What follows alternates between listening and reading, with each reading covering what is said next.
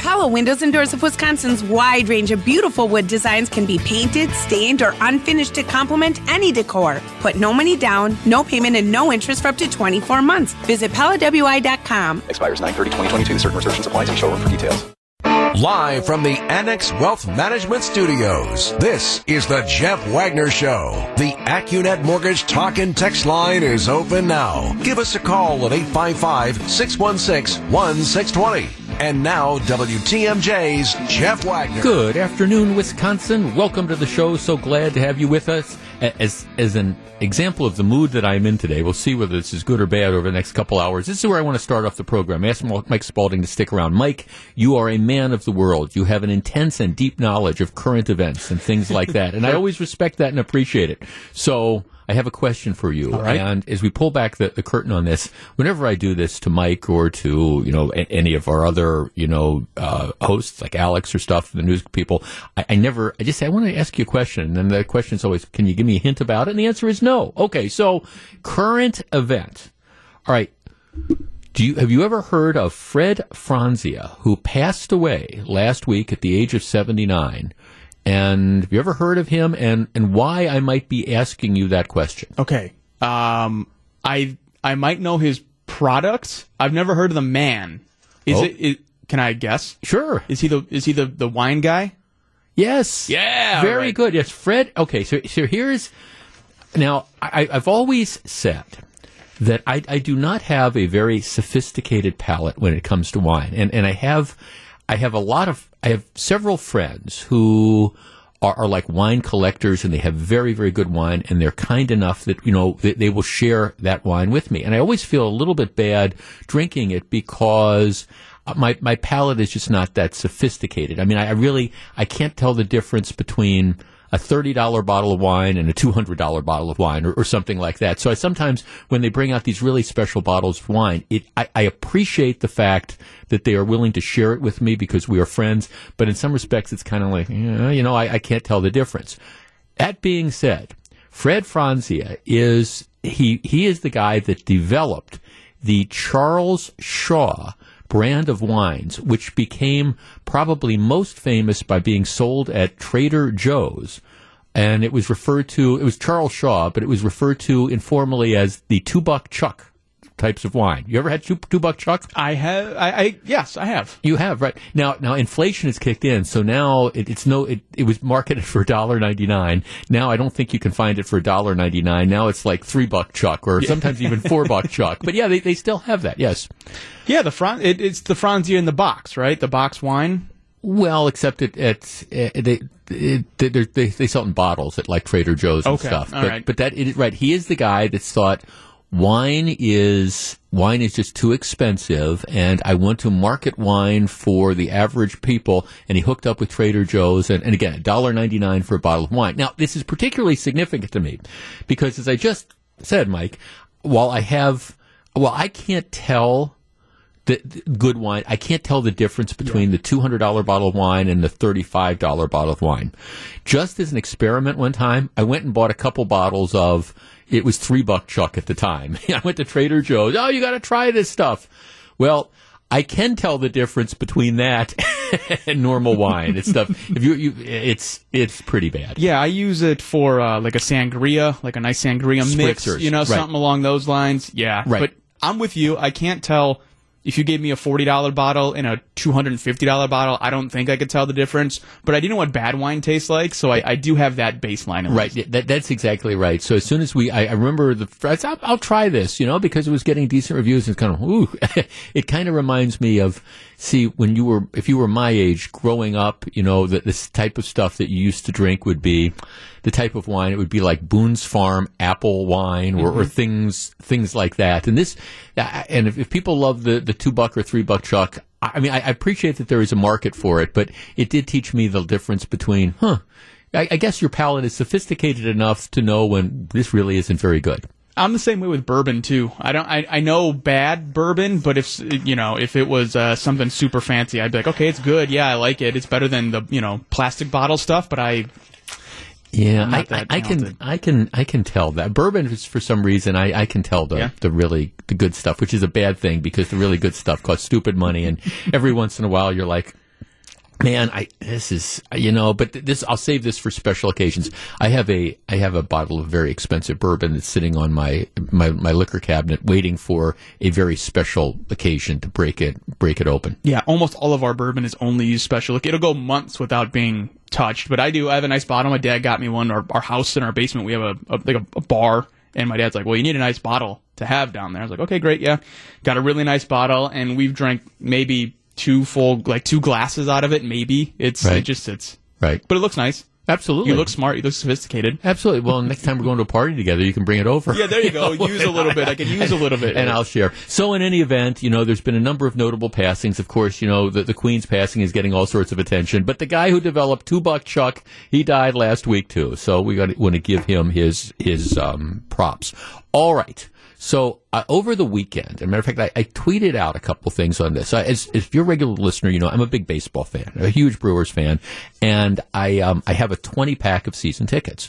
So last weekend, the, the Yankees were in town, and the Brewers won two out of three games, and that, that's that's great. They're still in the playoff race, but they're they they got to start like running off big streaks. But anyhow, so I go to the game on Friday night. It's the first time the Yankees were here in eight years. Go with my my buddy Evan, and you know we're sitting there, we're enjoying the game.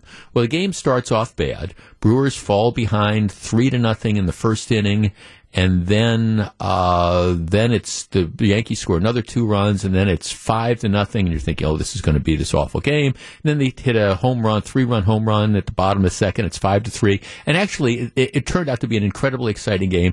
Brewers came back, they they tied the game up five to five. Went ahead six to five in the eighth inning. Yankees caught up in the ninth inning, made it six to six, and the Brewers win with a two out, two strike base hit in the bottom of the ninth. It was a very, very exciting game. So what what's the what's the downside of this? Well, if you follow me on Twitter at Jeff Wagner six twenty, I was doing a running play by play of this. The game started at seven ten. It took an hour and twenty minutes to play two innings at tonight at the game. An hour and twenty minutes to play two innings. So the game started at seven ten. It was it was literally eight thirty, and they were just starting the third inning. My note was they should consider serving breakfast at this rate. Okay, so it, the pace didn't pick up. All right, it took them two hours and five minutes to play four innings. So it is now 9.15 and they're not halfway done with the game. Long story underscore long story. We stayed till, till the end. Like I said, it was a great game. The game took, I want to say, approximately four hours and 20 minutes. It ended about 11.30 at night. Um, there was, I think, initially 34,000 people there. My guess is about half had left. And I mean, I was watching people who brought their kids. They were leaving, you know, after, you know, it's 930 and, and the game isn't close to being over. And I'm thinking this is really bad for the fans. And you've got these little kids because the kids just can't, I, I know it's a Friday night, but the kids can't stay that long. And it just went on and on and on, four hours and 20 minutes. So by the time I drop off my friend, I mean, I'm not home till close to one o'clock at night. And I'm thinking this is, they, I know that they've made changes to all this, but they've got to just figure out a way to pick this up. You just four hours and 20 minutes, even for a great game, you just can't hold the attention of fans. So that was the, the one thing. Now, the other thing and this is where I want to start the program with because it continues to be a, a peeve of mine about all sorts of places. So they, they have the vendors in the stands. American Family Field, like other venues, continues to be cashless. You cannot pay for stuff if you want to with cash. You have to use a credit card. So I, at one point in time, there, there's the vendors that are working the thing. There's my buddy and I, and there's four people. Interestingly, one of somebody I knew just happened to be sitting over there next to us. So the guys next to us, they're trying to buy beer from the beer vendor. So okay, we, we want four beers, and they give them the credit card. And whether it was like a poor internet connection, the the vendors can't take cash anymore, so they have to like take the credit card. They have to swipe it. They've got these handheld things.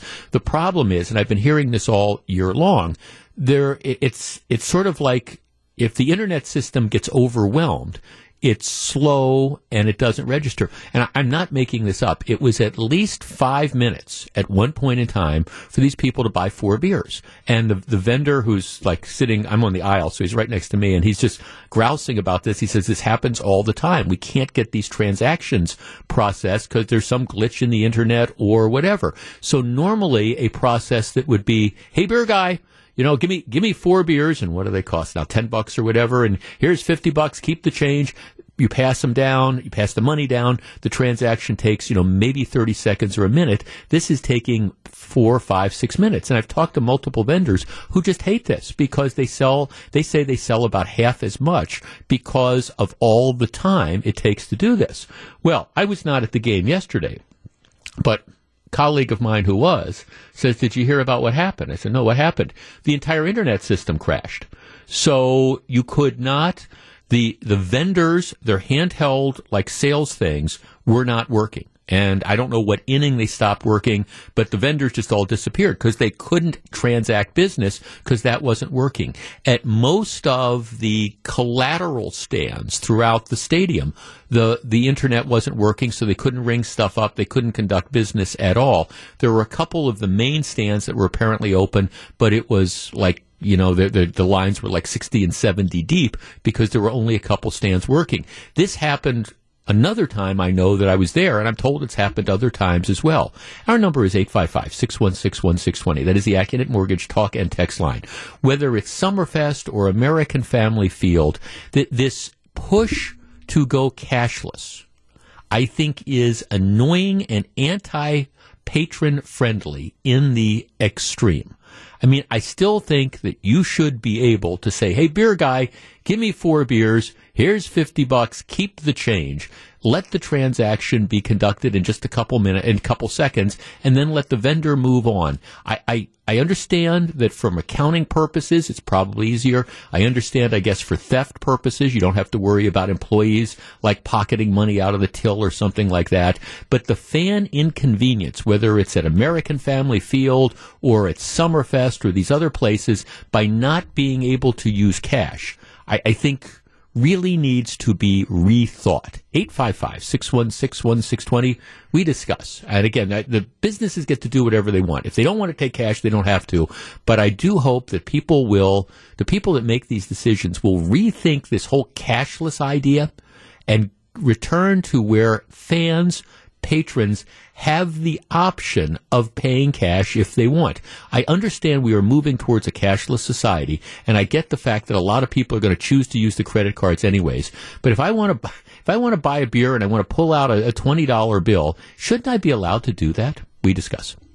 855-616-1620. Jeff, the Wi-Fi at the ballpark was completely down yesterday. My friend is a vendor. He could not sell all game. He came to our house after the game to watch the Packers. He was absolutely livid. Um, yes, yes. Jeff, I'm upset about cashless parking at State Fair and at Harvest Fest. Um, yeah, that's, that, that's kind of the deal out there. Again, I, I just, the, oh, I will tell you this, however much the Brewers might think that they're saving in, I don't know, like uh, a lack of theft or something. How much? How much did they have to lose yesterday by not being able to sell concessions because the Wi-Fi broke down? And here's the reality: the Wi-Fi, it's always going to break down. At least if you didn't have the Wi-Fi, maybe that would have screwed up the cash registers throughout the the, the, the stadium. But at least the vendors would have still been able to sell stuff and do their cash business. Sandy and Stevens Point. Sandy, you're on WTMJ. Hi, Jeff. How you doing? I'm well, thank you. What do you think about this cashless stuff? Well, I found it. I, I experienced this at uh, the Badger game this past Saturday, and I was in the Badgerville area. That's like behind the Camp Randall, and it's a tented area where they have music, food, and beer. And I was entertaining customers, so there was eight of us, and I felt like I was spending uh, my two and a half hours of, of standing in line waiting for either beer or food, and I I looked over at the food line. I thought, okay, guys, we need to go over and stand in line because I wanted to make sure we allotted enough time Right. to um, get the food and and get into the game. So either they need to hire more people and or go back to cash because it is a huge inconvenience of standing in line. Well, well, right, and then there's the, the whole process that you, you have to the, the multi-step process. Instead of them just saying it's twenty dollars, you give them twenty dollars and and you go on with it. It's okay. You have to then look at the thing and you have to punch the button as to what the tip's going to be, and you have to wait for the card to get approved. It's just Right. give people the option. Let's be let us be customer friendly. We want to spend. We want to buy the overpriced concession, Sandy. You should make it as easy as possible for us to do it. Right, right. What whatever happened to th- the theory of cash is king? Yeah, no, that, that- right. Thanks, thanks. I mean, you you would look if if I was at one of these venues and, and you had a live one, you had somebody that that wanted to spend you know ten or twelve dollars to buy a beer. My God, you would think you would be making it as easy as possible for him to do it, right? I mean, would, wouldn't that be the idea instead of making it inconvenient? And and again, this is what happens. Technology is great when it works, but when it doesn't, well, you got this problem. Mary, Mary, you're on WTMJ. Good afternoon.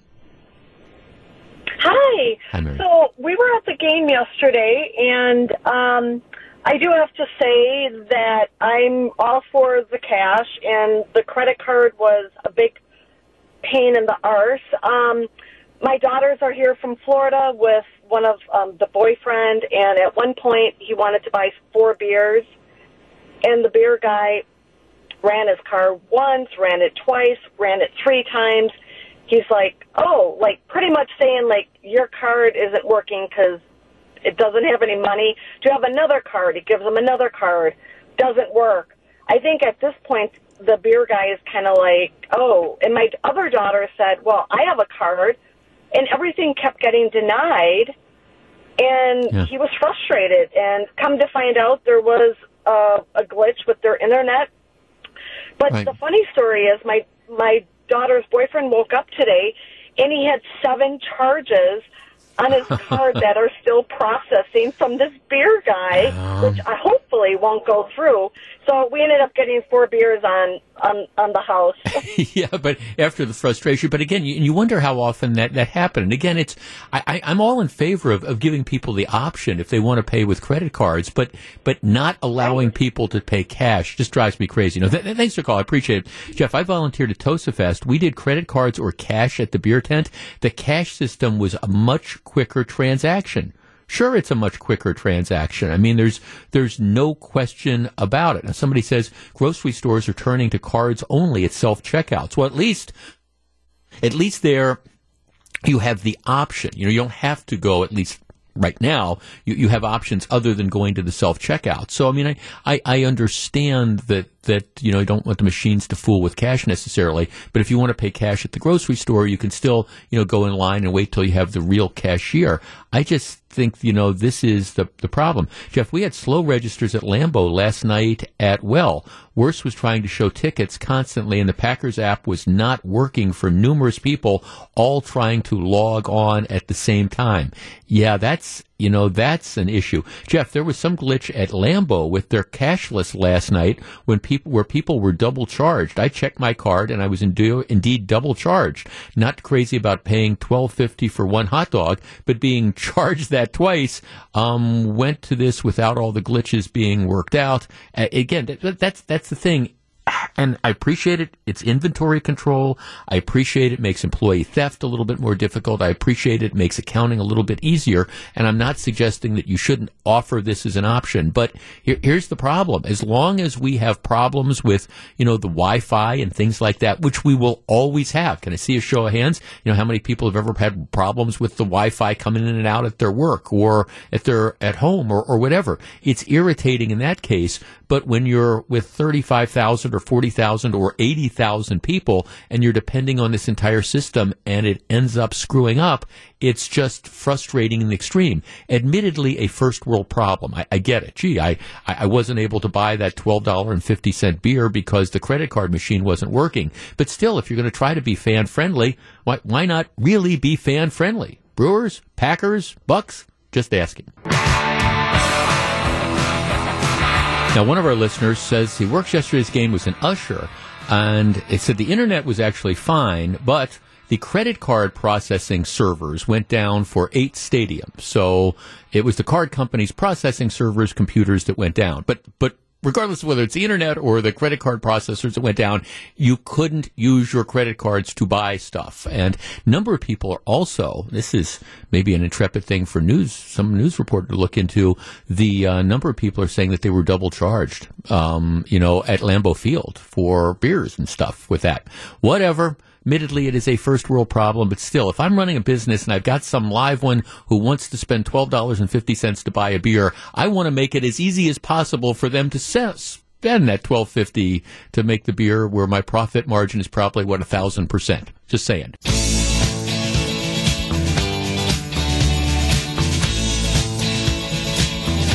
Okay, you want the good news or the bad news? No, no, no, because it's Monday, the Packers won. I'll give you the good news. It's not as bad as it was last year. It's not as bad as it was last year. That's the good news. The bad news is it is still incredibly bad. We're number eight. We're number eight. New numbers in says that the city of Milwaukee has the eighth highest motor vehicle theft rate of any U.S. city last year. Now it's down slightly, but eighth. Now to give you a perspective, the difference in 2020, 2020, the city was like number 87 as far as like theft rate across the country. It w- it went up to um, number eight in the country. Um, uh, it just it is just staggering.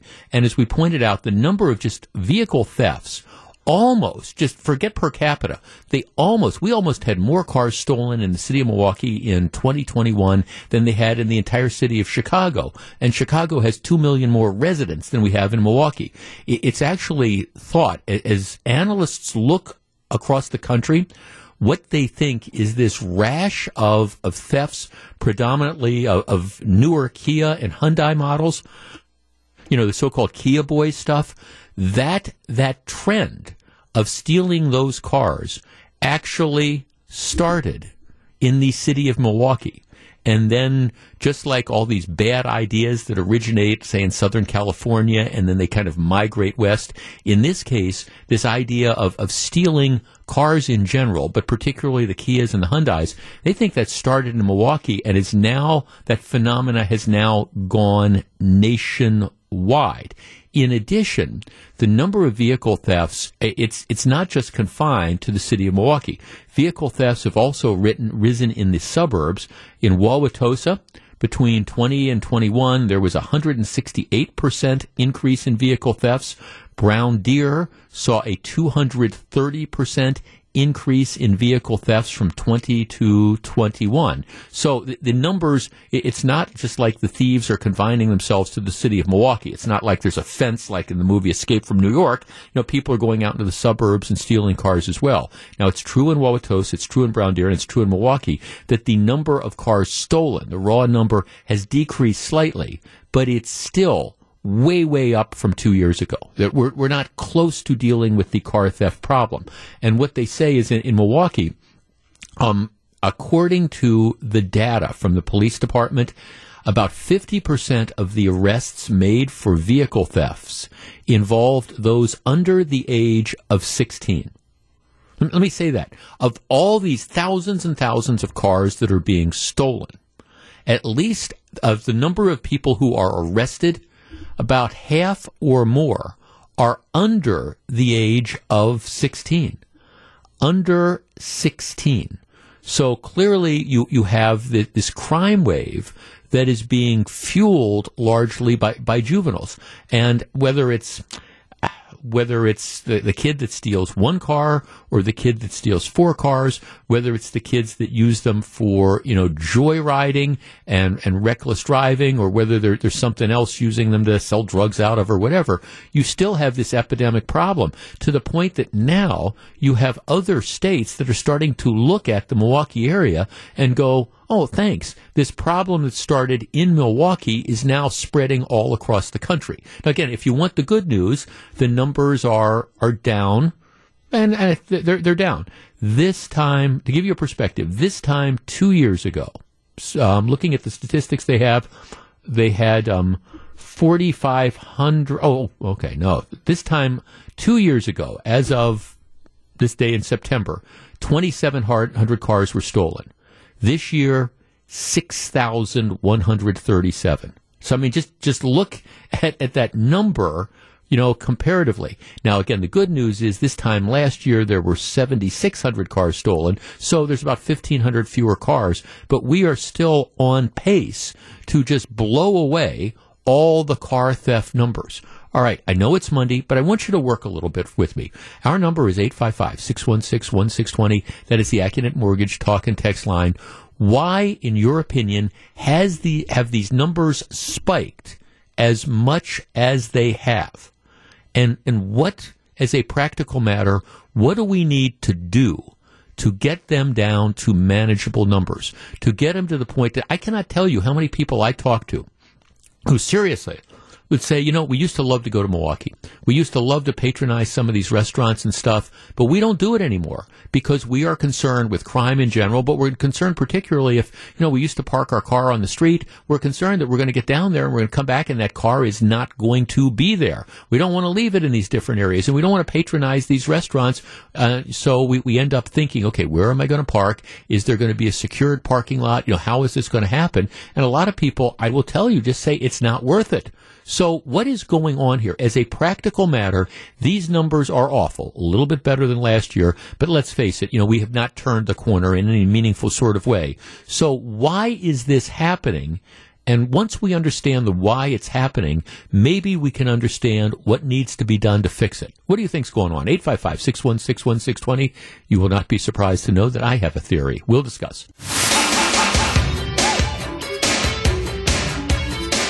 855 616 1620. We're number eight. Yeah, with the number of car thefts, we are number eight, be, we being the city of Milwaukee, number eight nationally in car thefts. Now, that's based on data from 2021.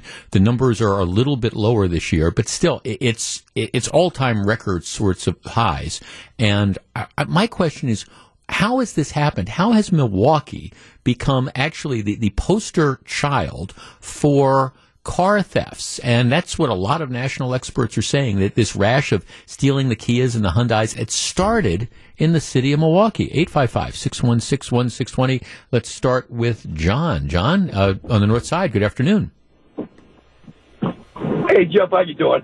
Look, uh, I think you guys are making too big a deal of the Kia boys, the names. They're not Kia boys. These are these are people that's stealing cars.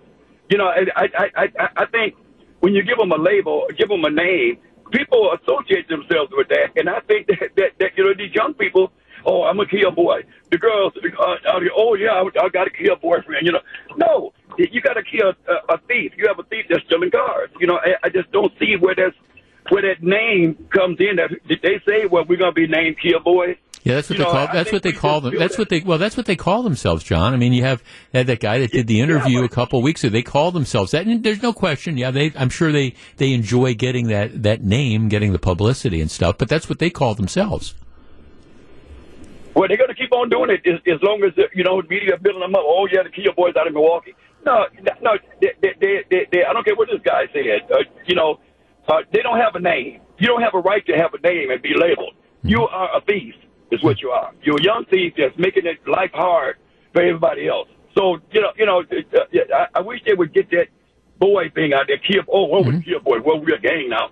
No, mm-hmm. that, that's that's that, that, that, that's that's not right. It's like a mafia gang. Oh well, yeah, they're in the the, the Maseratis or whoever. No, they're thieves, and and we shouldn't build them up. We shouldn't keep on building these people up. Well, John, I, am I'm, I'm with you, and I guess here here would be my suggestion, and, and I, I, think you're right. Maybe instead of calling them the Kia Boys or you know the, the Kia Boys, maybe what we should call them is the convict class. Because see, that's where that's where I come back to this this idea. If you want to understand, at least in my opinion, why you have the out of control amount of particularly juvenile crime. Because, like I say, the numbers 50% of those arrested. And, and this isn't the whole universe of, of all the car thieves. It, because out of, out of all those cars that were stolen last year, the 10,000, I, I, what, what, maybe 1,000 or 2,000 they caught. Most people they, they, they never catch. But of the people they caught, my guess would be, let's say it's 50% juveniles, what happened to those juveniles? And my guess is for the vast majority of them, they were at some point or another turned back loose on the street to continue to steal cars again, which is actually what the, they were saying in those different documentaries they were doing. Yeah, well, we think the chances of getting caught are slim to none. And even if we do get caught, well, the, the worst case is, you know, we spend a night or two in juvenile detention and then they send us back out on the street and then we're back to stealing cars again. Here, here's the bottom line. Whatever you want to call them, whether it's Kia boys or, you know, whatever. And I agree, you don't want to glamorize this. I, I think that that's a valid point. But at the end of the day, uh, until you start putting these people in jail or juvenile detention facilities or whatever, until you start taking those people who are eligible to be waived into adult court and waiving them into adult court. And the current DA's office doesn't do that. As, as a matter of policy, unless you're driving that stolen car and you blow through the red light at 95 miles an hour and you hit and kill three people, well, then you might get waived into an adult court. But by then it's too late. By then you have people that, that are, are dead. So at some point in time, we've got to recognize, I think, that you've got a huge problem here. Back with more in just a minute. A number of people are asking that do, do these car theft numbers include car break-ins, and the answer is no. So when, when you read the, the stories about you know people going through with baseball bats or whatever and, and busting into cars and vandalizing them, no, no, that's this is actual cars that are being stolen. Vince, Vince, you're on WTMJ. Good afternoon. Hi Jeff, how are you doing today? Good. Good. What do you think? I, I want to comment. Uh, I had been uh, head of our community prosecution unit in the city of Milwaukee for the first, last four years before I retired. And I will tell you that when you want to look at a criminal situation, it's people, places, and things. We should never lose sight of that. I know that we can lock up these juveniles and everything else, but I want to concentrate my inquiry on the thing. The Kia and the Hyundai, there's something wrong with the vehicle that a 10 year old can steal. And the reason why they're internet on the internet taught them how to steal them because it's so easy to steal. If I had my way, we'd have a city ordinance in Milwaukee that if you own a Kia or a Hyundai that's so easy to steal, it must be equipped, equipped uh, with a uh, uh, one of those uh, anti-locking Mm-hmm. devices. There's it was a perfect example. There used to be a rash of theft of gasoline. What stopped it all? You have to pay at the pump arrest uh, a whole mess of drive-by shootings. How do you stop that? You start stopping people that have unregistered vehicles, towing their cars and everything else. All I'm saying is when a young juvenile that's 10, 11, 12, 13, 14 years old can get in a Kia and a Hyundai and steal it with less than a minute, there's something wrong with that car. They can't steal my Tahoe, but they can steal the Kia and Hyundai. And and, and, And and I think that's it. And I think well. and I think yeah, Kia's working with like the immobilizers and stuff. But I guess see the bigger question is, I don't know about you, Vince. When I was 14 years old, it wouldn't have occurred to me to bust into a car and to steal it. I mean, and yet apparently we have a, a generation of 14 year olds who have no problem with doing that. I mean, I, I, I could have found an unlocked car with the cars in the ignition and I wouldn't have stolen the car. But yet people do it now. Yeah, but when you were growing up, Jeff, they didn't have a video called Grand Theft Auto. They didn't have social media. They didn't have this proliferation of I'm a made man if I kill somebody and all this mm-hmm. other stuff. You didn't have the you didn't have the movies like we have where they're shooting the thousands of people in the course of the movie. And all I'm saying is is that if we want to stop this car theft problem with Kia and Hyundai, put in some device. Yeah, and- because that's going to take those numbers dramatically down. Well, I get. Thanks to Vince. I, and I guess I, I, I wonder whether that's just going to inspire other people then to start stealing Hondas, or. But see, to, to me, that's that's not that that's blaming the inanimate object. And I understand what you're saying. It's it's like saying, okay, well, it's it's your own fault, lady. If if you left your purse over the the back of your chair, it's your fault because it was easy for somebody to snatch it. If, you know that's That's it. It's if you left your, you know, uh, briefcase unattended, you should expect that it is going to be stolen. If you left your garage door open, uh, how can you be surprised that somebody came in and ripped off your lawnmower? I mean, I, that that's that's the kind of the the blame the victim mentality. And I understand, Vince, that's not necessarily what you were saying. You're saying, well, if they made it a little tougher to steal them, maybe the numbers would go down. But to me, the bigger point is that you have these people who are willing to go in and steal the stuff in in the first place and that don't think anything about, regardless of how easy it is, they don't think anything about stealing three or four or five cars. And if their motivation is, okay, we, we saw this on Grand Theft Auto or whatever, somehow that needs to change. And I guess I believe that the only way that changes is if we start locking up the people who are doing it. And until we start doing that, nothing significantly is going to change because maybe they won't steal the car. They'll just bust into the car and take everything out of the car. Live from the Annex Wealth Management Studios, this is the Jeff Wagner Show. And now, WTMJ's Jeff Wagner. Good afternoon, Wisconsin. Welcome back to the show. Mike Spalding, I have some bad news for you. Worse than the two dollar wine guy dying. The two dollar wine guy, yeah, well, right, because he's died, but the but two buck Chuck li- lives on, you know, at, at Trader Joe's, or like I say now, it's like three buck Chuck or four buck Chuck. It's still the same sort of bad wine, but you know, you get some Seven Up, mix it in it, you know, put a, put a bunch of ice on it, and it's okay. No, no, no, this is it. You might have to, you and your lovely wife might have to reschedule your plans for the end of October. Hear why? No. Freak Fest in Madison has been canceled. Again? Freak Fest in Madison has been canceled again. Yes, for people who I don't know might not normally get their freak on. Um, Freak Fest has been. has been going on since 2006 and, and what they would do in downtown Madison is they would they would fence off a, a, part, large part of State Street and stuff, and they'd have a couple bands, and they'd have bands, and people would dress up in costumes, and they would would come and they would roam the streets, and they would drink copious amounts of alcohol. What could possibly go wrong with that? Well, as long as you're not behind the wheel, not That- a lot. that- Why, did they say why? Yeah, well, what happened is so Freak Fest was to, to give you an idea. I mean, they sold they and then they would sell tickets. It was a ticketed event, and so in 2019, which was the last pre-pandemic year, uh, they sold almost 15,000 tickets. So it was well attended. And then because of COVID, they canceled it in 2020. Because of COVID, they canceled it in 2021. Um, they've now decided eh, this might not be the the best idea. Apparently, they had um, a lot of vendors decide th- there was not that much interest in the vendors down there, and I think they're. I think they're worried about large groups together in confined areas and all those different types of problems. But they've they've decided that uh, no no more freak fests. So and what they also found is once they started charging tickets, a lot of people didn't want to pay to get into the gated area, so all they were doing is they were having their own little smaller freak fests at their at house parties and things like that.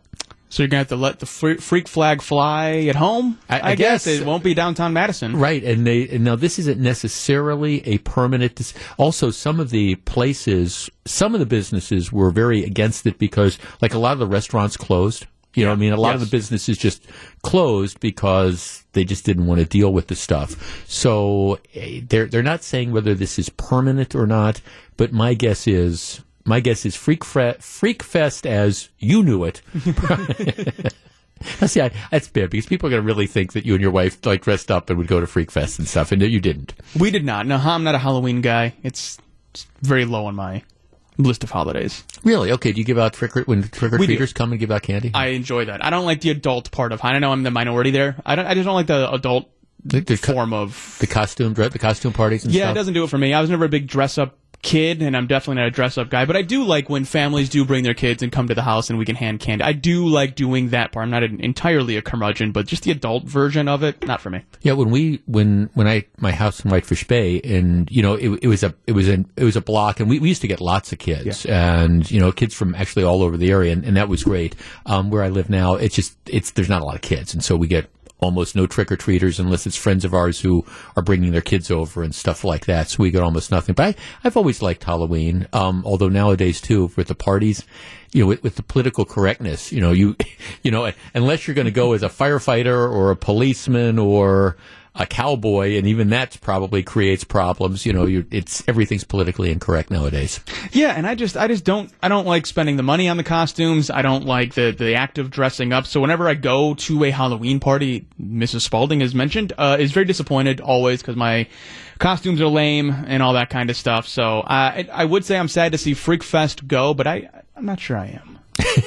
right, right. No, it just it makes sense. It's just another one of those changes. But Yeah. if that's how if that's how you like to spend like late October in Madison, and you were thinking, hey, we're going to get our freak on, or we're going to dress up like whatever, um, not going to happen again this year. Let us switch gears. I, I lead into this with one of my favorite Lyndon Johnson sayings. And I do not, as I always say when I, I use this, I, I do not claim that Lyndon Johnson originated this. It's just, I think I first heard it attributed to Lincoln John, uh, Lyndon Johnson. And it was, the phrase was, don't pee down my back and tell me it's raining. Although he didn't say don't pee down my back. He used a much more graphic reference, but you understand what I'm saying. All right. Now, in, in Milwaukee, we are about, well, in the next few months, I think they are going to roll out this $55 million bus rapid transit line, which is going to, it's been the subject of all sorts of discussion. It's going to run between downtown Milwaukee and the Wauwatosa's Medical Regional Medical Center. All right. And it's going to go along, people have seen the routes. It's going to go along, um, I think Wisconsin Avenue for a while, and it's going to go on Bluemound uh, Avenue. And it's, it's essentially, we are taking a lane of traffic and we're going to devote it to these uh, uh, it's not a high they call it like rapid transit well it's not a bus that drives any faster but what it'll be is this designated bus lane will allow the buses to travel the route faster than if the bus was just on an ordinary city street. So that's kind of the idea. And I believe the bus driver will be able to like alter the lights and stuff so you can go through. Now, at the cost of $54.8 million, the bus ride from Wisconsin Avenue at Van Buren Street to the Watertown Plank Park and Ride. Okay, Th- that along that that route, the travel time from the lakefront to the, the medical center will go from 37 minutes to 29. Okay, we're going to spend $54 million to shave eight minutes off a bus ride. But of course, it doesn't change the fact that you still have to, to get somewhere along tho- those bus lines. So if, for example, you want to, I don't know, you, you've got a, uh, an appointment out at the, the, the medical complex, you still have to drive your car to some place along that bus route where you can hop the bus. So you're still going to be in your car. You're going to have to figure out parking and all those things. But it, it, it shaves off eight minutes. Now, the estimate when this originally came out, they said, well, th- this is the deal. If for eight minutes, here's what's going to happen on an, on an average weekday, we're going to have the ridership because right now there's a bus line. They call it the Gold Line that runs that out. The the ridership right now is about 7,200, and that, this is pre-pandemic pre-pandemic numbers. I, I don't know what it is today. Pandemic threw everything off because people you know weren't going to work. But let, let's compare apples to apples. 7,200. That's what the number was. The claim was if if we build this, if we spend all this money to save eight minutes, you're going to see it go from 7,200 to 9,500 weekday on an average weekday. I mean, come on. I mean, that, that, that's 7,200 to 9,500. You're going to add an extra 2,300 people because at best it's going to knock off eight minutes.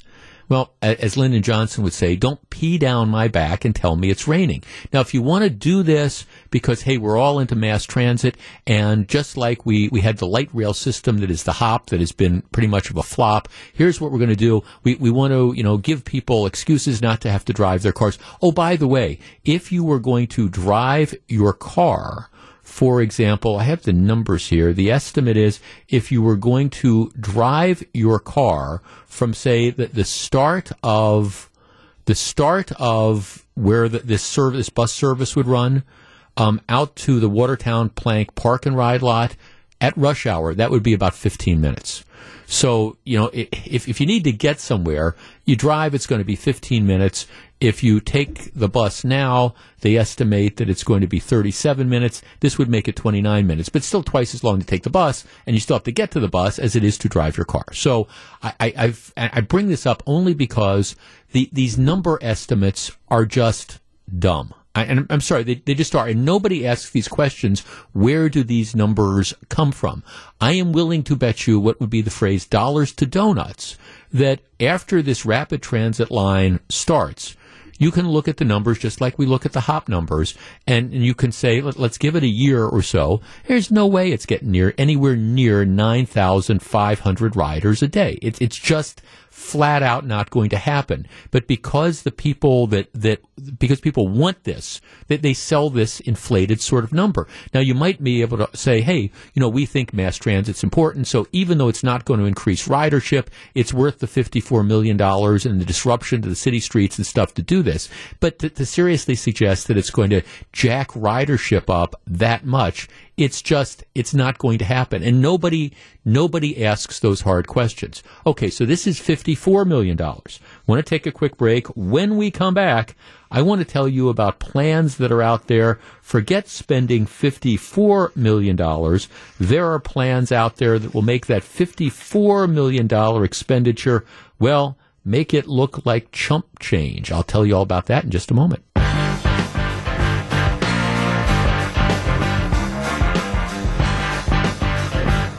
All right, so a number of you are texting correctly pointing out hey, the people that did the, the number estimate for the the East West Bus Rapid Transit thing at the cost of $54 million. Are they the same people that gave you the, the HOP estimates? And yeah, I think there's probably a lot to that. So let's understand it, it, it's never, ever, ever that those numbers aren't going to be reached. Okay, well, that was 54 million. I don't know if you've seen it, but the same people that gave you the bus rapid transit line that's going to run east west, they want to take $150 million that I don't know that we have. Actually, it's $148 million, and they want to run a north south bus rapid transit line. This one would start at Bayshore Town Center in Glendale. Picture this go down Silver Spring till 27th Street, and then go south on 27th Street, essentially all the way to Oak Creek. essentially all the way down to Oak Creek, continuing to Drexel Avenue, and then make a loop at the nearby IKEA. So they want to run a, a, bus rapid transit line once again from, but this time you're talking about a significantly larger um, trip. The estimate is it'd be 18 miles. You would, of course, be displacing spots on, on city streets and things like that. The cost would be $148 million. And of course, the hope is that the federal taxpayers, which is us, would pick up the tab for a good share of that. The estimate is if we did this, well, what we would do is we would increase bus traffic, ridership would increase, what are the numbers here? By 50 to 60 percent. 50 to 60 percent increase in ridership. Uh, essentially, the the not not just the, the predictions of what they say would happen on the east west one, but they say 50 to 60 percent if you ran these bus lines down there. Now, of course, we, we do run bus lines there now. You just have to you might have to make a transfer or something. All right, our number is 855 616 1620. That is the AccuNet Mortgage talk and text line. Is there any way in God's green earth that if you spent 154 or 149 million dollars, and that's the estimate now, they always go up, to run an 18 mile bus rapid transit line, you would really, which would knock off uh, I mean, a couple minutes, no question about it, would knock off a couple minutes for people who want to go from Bayshore down to Oak Creek. Is there any way that this would seriously increase, in your opinion, the ridership on the bus lines by 50 to 60 percent? 855 616 1620. As Lyndon Johnson would say, at least my take on this is don't pee down my back and tell me it's raining.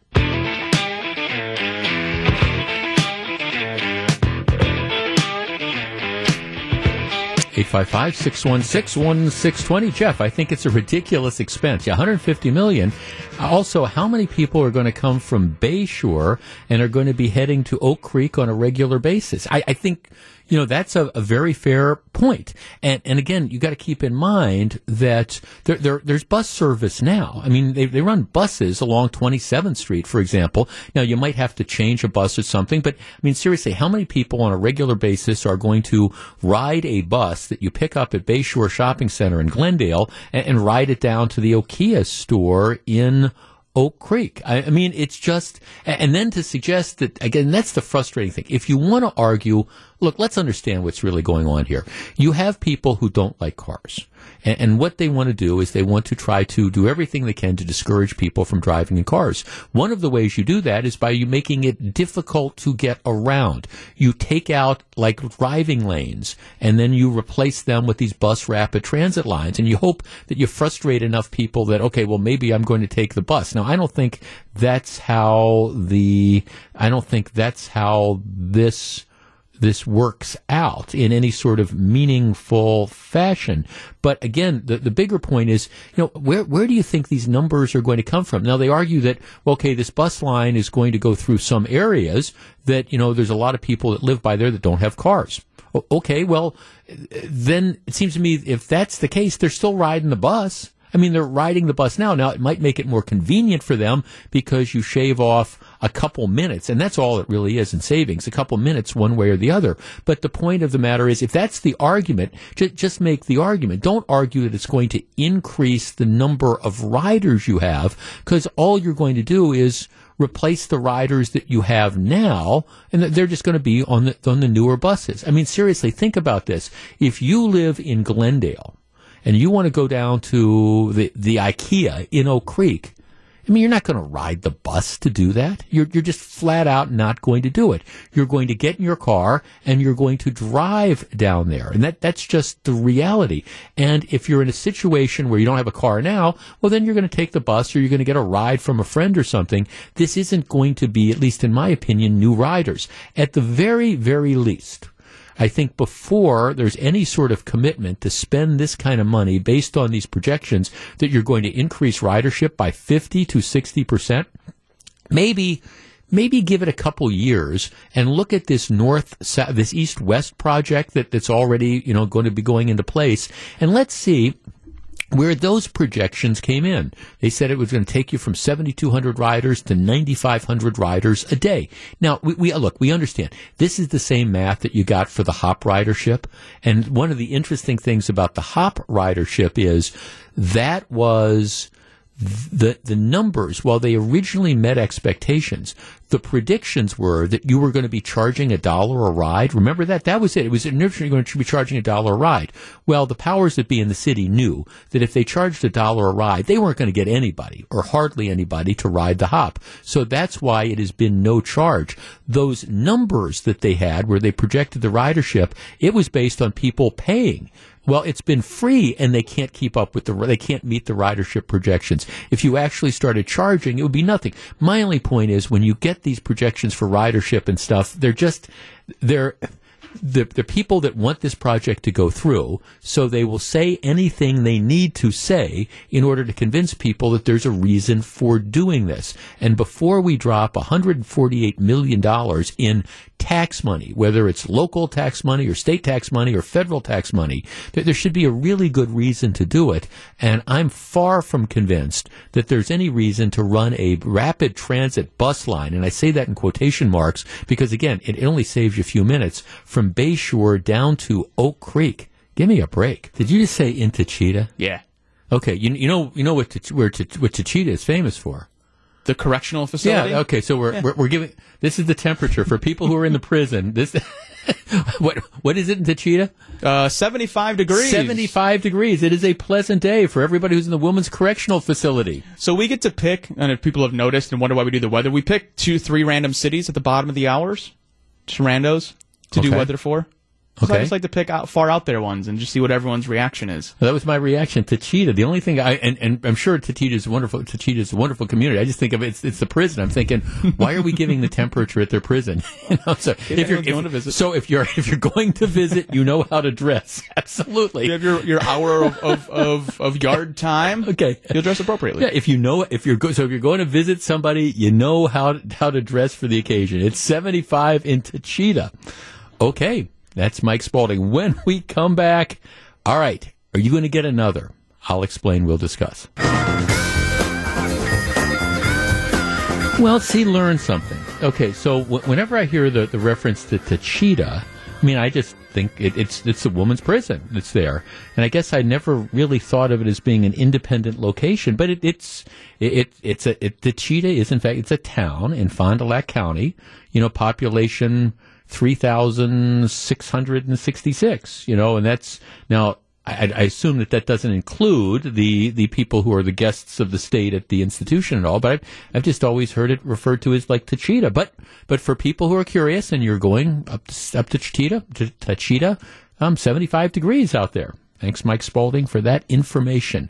All right, a number of people are just kind of weighing in on the, the whole idea of the bus rapid transit, and you know who's who, who who's going to really ride from Glendale to IKEA and buy something there. But I mean, I think the idea is, in fairness, it's that you might you make stops along the way. But the point is, we, we have this we have this bus system now, and I understand there's these conspiracy theorists out there, and I might be sort of one of them. One of the big ultimate long term goals is to force people around here out of cars and get them into, I mean, taking mass transit. And I, I think one of the things not today, not tomorrow, five years from now, ten years from now. Do not be surprised if the next proposal is let's get rid of these bus lines and let's put in, let's spend another several hundred million dollars to put in light rail systems that run along the av- the areas that we've now cleared out for these bus lines. And I, I, I do think that there's some people who would never, ever, ever admit it even under oath. But that's kind of what the plan is for the, the bus rapid transit lines. At some point in time, we'll say, okay, well, the reason people aren't riding these bus rapid transit lines is because people don't want to ride the buses, but everybody's going to want to ride those that that shiny, you know, electric, the, the light rail vehicles, just like everybody wants to ride the hop. Remember? All right. Let us switch gears.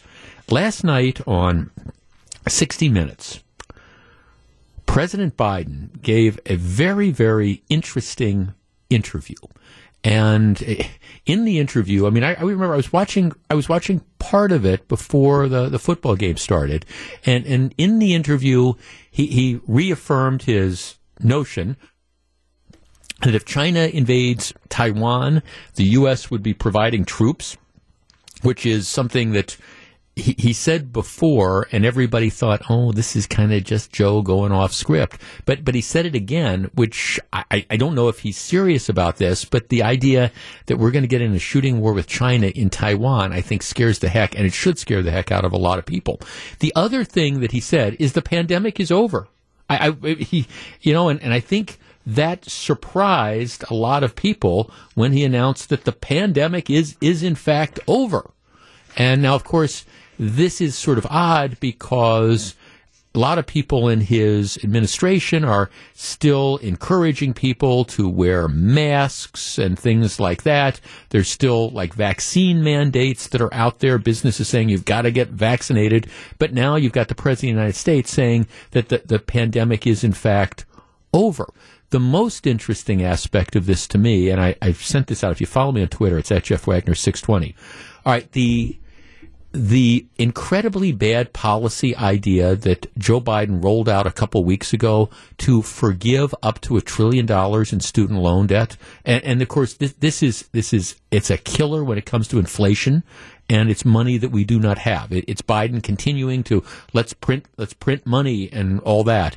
But remember, what was his justification for legal justification for forgiving up to $10,000 in student loans for people who make up to 125 grand and for forgiving up to $20,000 in student loans for people who make up to a quarter million, which is, by the way, you want to talk about a poke in the eye to hardworking Americans um, or retirees that you are expected to pay for writing off part of the college education cost of somebody, a husband and wife who are making a quarter million dollars a year. I mean, you want to talk about just again a slap in the face, but but that's you know what this is. So what was the justification for it?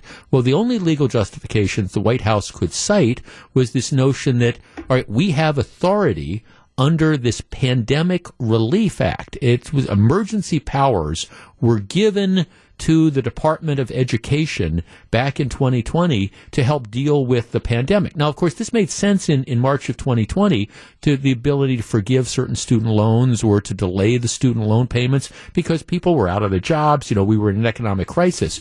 But now you've got the president saying the pandemic was over. Well, I'm going to be interested in seeing how the White House lawyers go into court when there is the inevitable challenge and say, well, yes, we know the president said the pandemic is over, but we are still we're still saying we're in a national state of emergency, which allows the Department of Education to forgive a trillion dollars in student loan debt.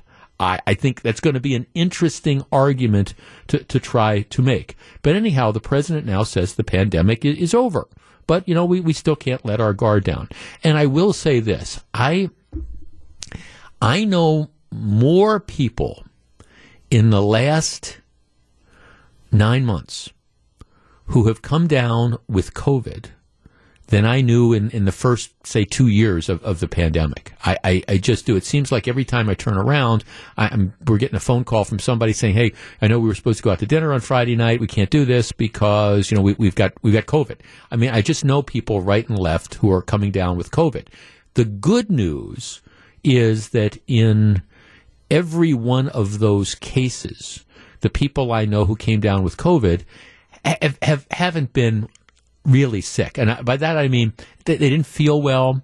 You know, maybe they would describe it as, in some cases, a mild cold. In other cases, well, I'm really achy or I feel like it's the flu. I mean, I don't know anybody that had to be hospitalized or anything like that. So, I mean, it, it is it is clearly COVID is still with us and arguably maybe you know more so than ever. Now, one of the things about the people that I know who've gotten COVID, and this is just an anecdotal story, is in all cases there are people who've been vaccinated and have been boosted. You know, so the, these are not people who've, you know, refused to get vaccinations or things like that. These are people who've followed the rules. They got their vaccinations when they were allowed to. They got their booster shot. I'm not sure about that second booster shot. Not sure about that, but but at least the original vaccinations and the boosters, and they're still getting COVID now. Admittedly, and good news, not in the hospital, not that sick, but they're uncomfortable. Nobody wants to get sick.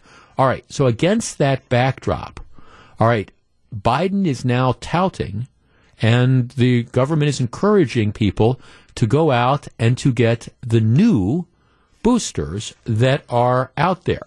They say that there's now a new Omicron specific COVID 19 vaccine booster shot that is available, and they are being recommended for people.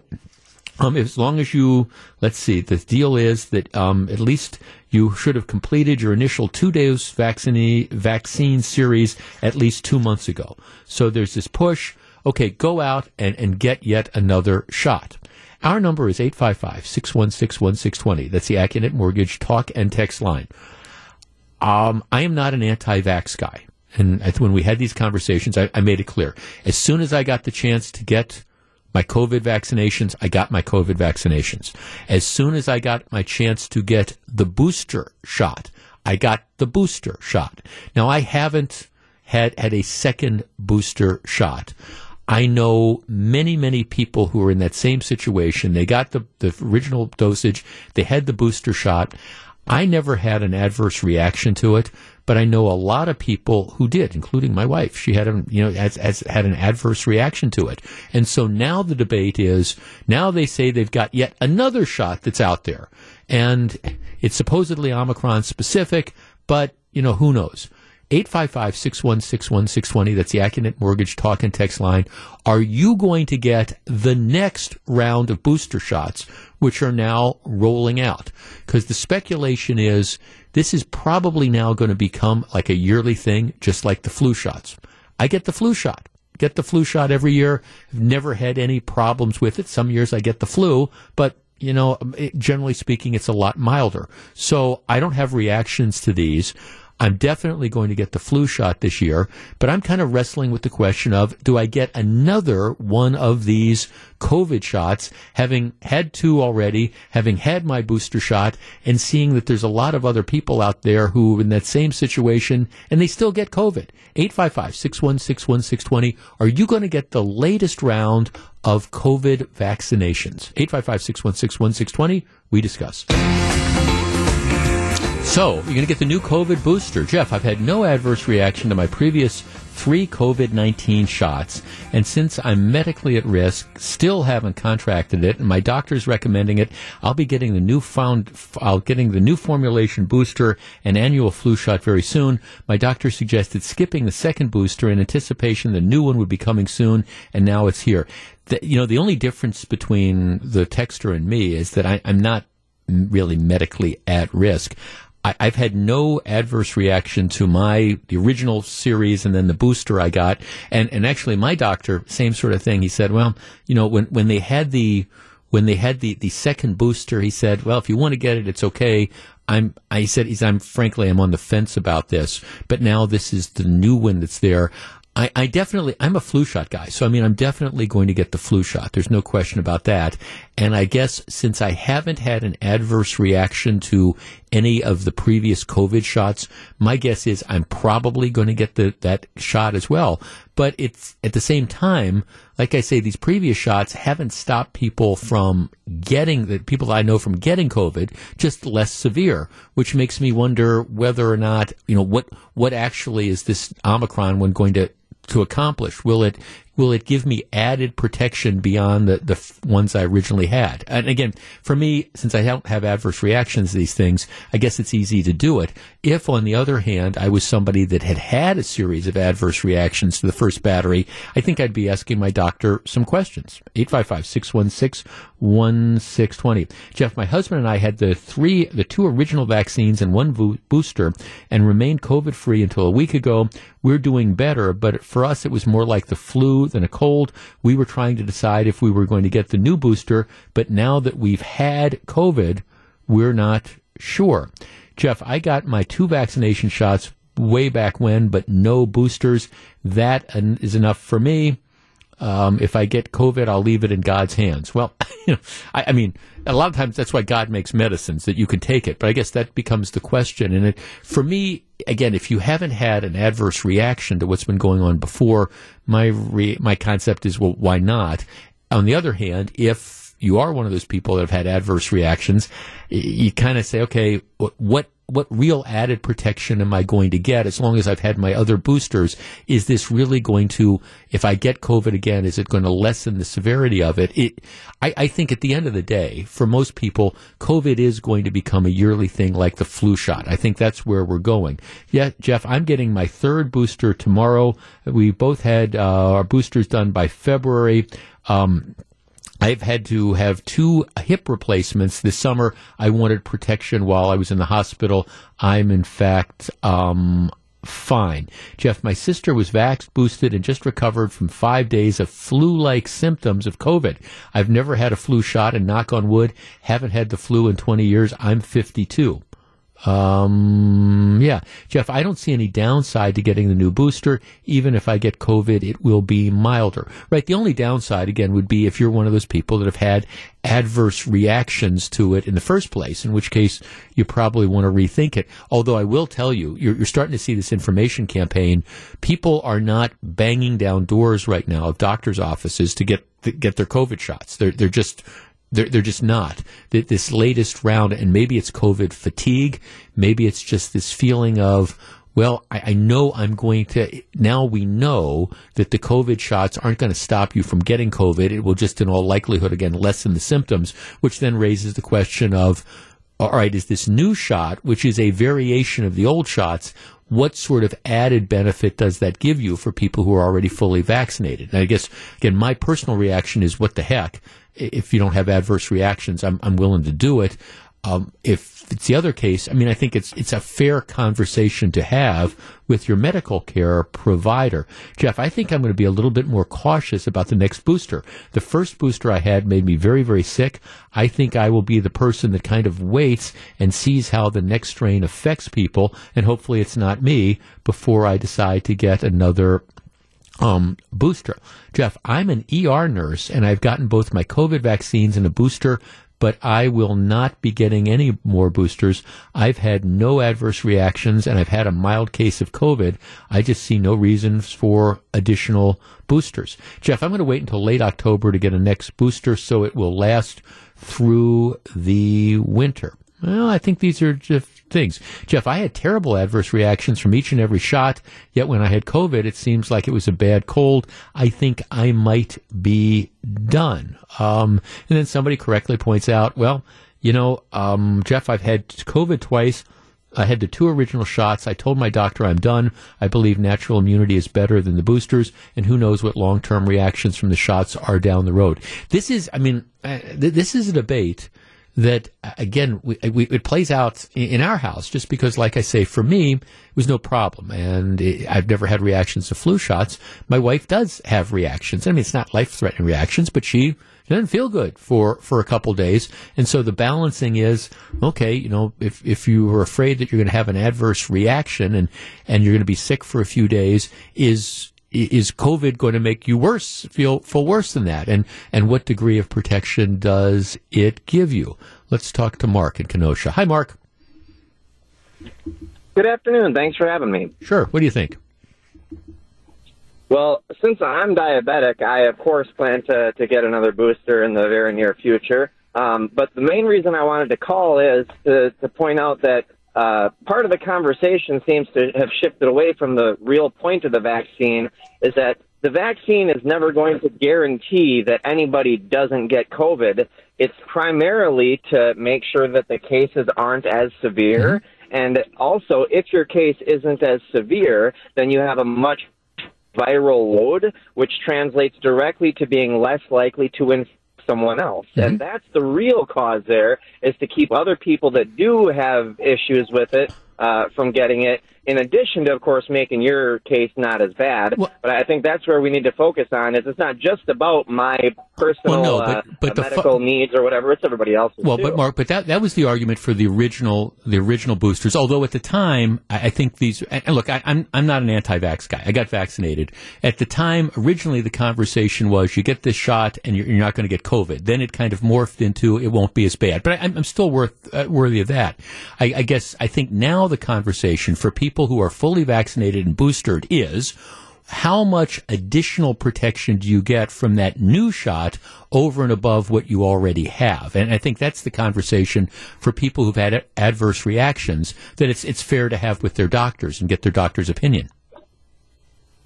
Oh yeah, of course. If you've had an adverse reaction and you're one of the, the outliers, the few that does have that reaction, mm-hmm. then of course it makes sense to, to consider not getting it as an option. Um, but but anybody that hasn't had any adverse reactions, I can't imagine why they wouldn't want to get that additional bit of protection, even if it was only ten or twenty percent extra. Is it if you haven't had any adverse reactions? I'm sorry, your, your, cell phone cut out there, Mark. I, well, I mean, to me, that that is the question. Everybody's got to make these own their own decisions on this, um, and, I think it's this is one where you want to talk to your doctor and you want to discuss it. I'm not sure.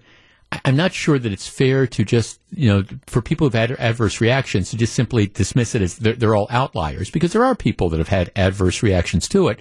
So now it, it's a balancing between okay, what are the added benefits from getting now a fourth shot? You know, admittedly the new one, and and it's it's not like the flu, or at least I mean the flu. We know it changes every year because the flu is different every year. But I think it's a fair question. I'm not discouraging people from from doing it, but I think it's a fair question. And candidly, it's a conversation I'm going to have with my doctor, which is okay, I'm not I'm not against getting this this new booster, but that will now be the fourth one. What do you think is the the comparative benefits? Is it going to give me substantially added protection versus again for me it's probably an easy call because I, I've never had any adverse reactions before. But you got to make that decision for yourself. Live from the Annex Wealth Management Studios, this is the Jeff Wagner Show. And now, WTMJ's Jeff Wagner. Good afternoon, Wisconsin. Welcome. back. Okay, Mike Spalding, you started something with your 1:30 newscast with a reference to the temperature in Taycheedah. Yes. Because now I'm, I'm getting texts, for example, and say Taycheedah, which is a very very small town. Um, uh, in, in Fond du Lac County, Mm-hmm. which is in fact where Lawrencia Bembenek escaped from. She was in you know, the Run Bambi Run. She Yeah. was she was in Taycheedah, and she busted out of the late Lawrencia Bembenek. She busted out of there. But um, the the population of Taycheedah is about 3,600 people, and now I, there's a, there's an ongoing debate on my uh, Twitter account about and our and my emails about whether or not that includes the prison population of Taycheedah. Um, are they rolled? Are the prisoners rolled in and counted as part of the population or not? I do. I have no idea. No. Well, Well, I, I you think get mailing mail there, right? Waupun, well, Waupun, uh, I, I get, I, it, it's, it's these like little things that you know. Now, but I'm now curious about Waupun. th- There's a big prison there. Have you ever, you ever been to Waupun? I have. Oh man, that's a scary place. I, when when I was in the U.S. Attorney's office, I had to go up and interview witnesses once or twice, and it's like, I, I mean, it, it, you know, everybody should visit, and just because it would convince you that you do not want to go there. That's that was the thing about going. To, I went to Leavenworth once to interview witnesses. I went to this. Uh, federal prison on the Texas New Mexico border called La Tuna. You go to these places. Everybody should walk through these places once because if you were thinking about doing something that might get you put in there, eh, it makes you think twice. I have an uncle in Kansas who uh, worked for the district attorney's office in Wichita, and they he you know is at the, the county jail all the time. And when I was a kid, he would always like when we'd go visit him, he would always say like, "Oh, I want to take the kids." My mom was always like, "Ah." Not this time, John. Maybe next time we'll we'll go, but it was always like a standing. Well, well Leavenworth is kind of. I mean, I would talk to friends of mine in the Marshal Service who would, or the Bureau of Prisons, who would transport these prisoners and stuff. And Leavenworth is kind of in the middle of nowhere. And he said, "Yeah, the, the prisoners they're all kind of smoking and joking and stuff. You know, ah, ha, ha, what did you do? What did I do?" Until you come over this rise and you see Leavenworth standing there, and then said they all get quiet. Oh, I'm sure they do. It's an imposing looking facility. I mean, it. Yeah. Not not a single friendly thing about it there. Okay, so but anyhow, one, one of our one of our emailers is saying that Waupun, if you're an inmate at Waupun, you are counted as part of the total city population. So I, I mean, I don't know if that's true or not, but that's that's our that's your, that's your homework assignment. Is is the, are the 700 people who are housed at the Women's Correctional Institute in Taycheedah are they counted as part of the overall population of Taycheedah? All right, that's your mission. Two thirty. I'll let you know. All right, good enough. That is the question. I do not know the answer to that. All right. Now, let me kind of back into this topic. We, as, as everybody I think should know by now, this is our um, last week and a day here at WTMJ at Radio City. We are moving down to the former sp- space formerly known as the Grand Avenue, now now the Avenue. And so the deal is this I've got this week and then next Monday and then our, our broadcast starting next Tuesday are supposed to originate from the avenue. So we're we're moving out all sorts of stuff and things like that. And there are transitions that you go through. Here at Radio City, I have on my desk, I have a desktop computer that I've used forever and a day. They have made laptop computers. A lot of people have laptops. I've said I, I don't I don't need them. I've got laptops at home, but but now that we're moving, there's not going to be desktops computers anymore. So the good people at Good Karma Brands, they, gave me a brand new like laptop computer, which you know is to be used for work purposes. So I was over the weekend. I was I was setting it up, and unlike my personal laptops, I have a I have I have two, and and my desktop computer at home. I was I was thinking, okay, what am I going to put on this work laptop? And I, I made the decision that I'm I'm only going to put work stuff on there. I mean, I I, I don't. I, I made the decision that I'm not going to put, for example, my personal email account on there. I'm not going to access, you know, all the, the personal stuff, my bank accounts, all all the stuff I have on my personal stuff. No, so I, I just I, I put on my work email. I put on our link to the text line, and I, I also I, then I put on links to a series of like the news sites I look for to to you know produce the to do the program. But I made this conscious decision that I'm going to really make a very hard effort. I'm going to separate all personal from the work related stuff. And I, I'm sure that's probably what the rules say, but I don't think it's enforced that, that much. But I just made that decision. I, I'm not, I don't want any personal stuff on this laptop computer. Now, I was thinking about that because there is a controversy that has originated in the Madison School District. And I'm really curious about your response to it. In the Madison Public Schools, what they do is they give kids uh, essentially laptop computers, I, I believe. I think that's what they are. They give them electronic learning devices.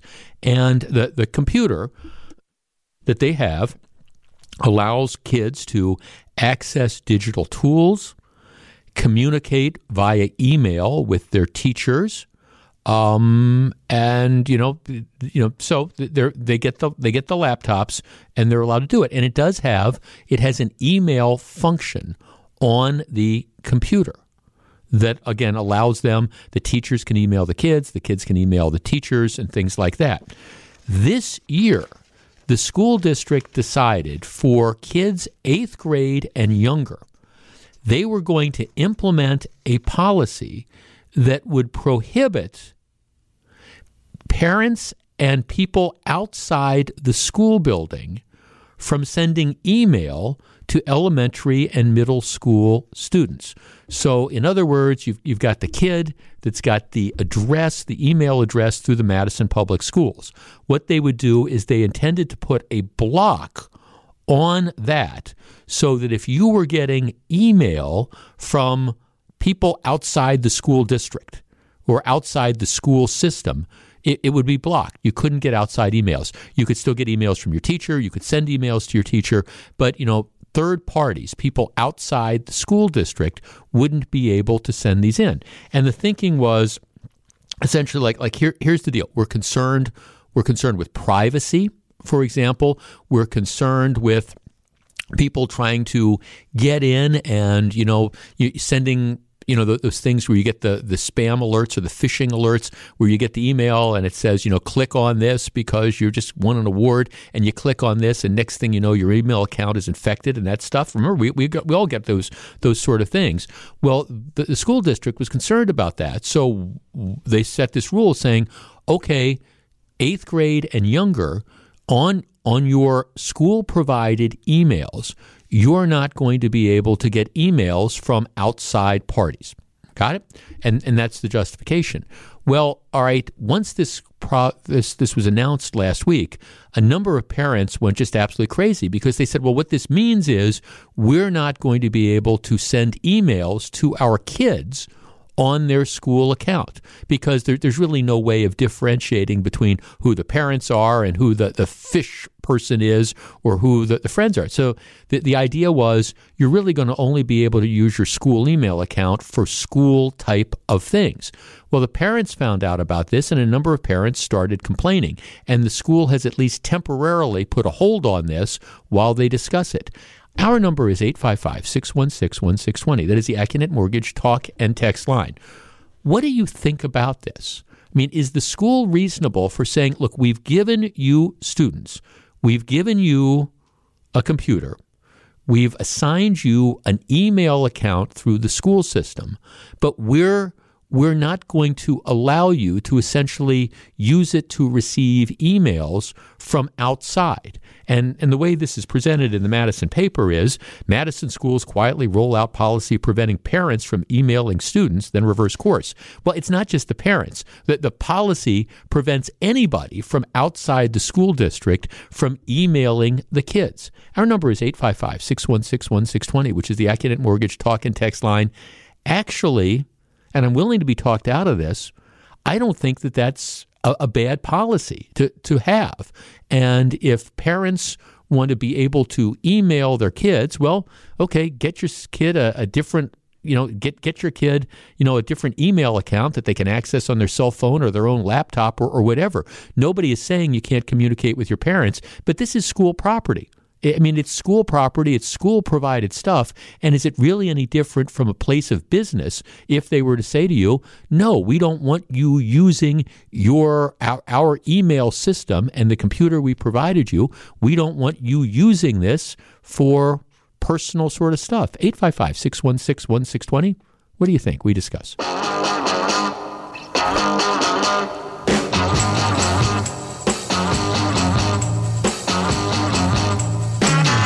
855 855-616-1620, which is the AccuNet Mortgage Talk and Text line. The Madison School District, you're just joining us, has apparently created all this controversy. They, they, they issue, they issue, I assume they're like laptop computers to all the kids.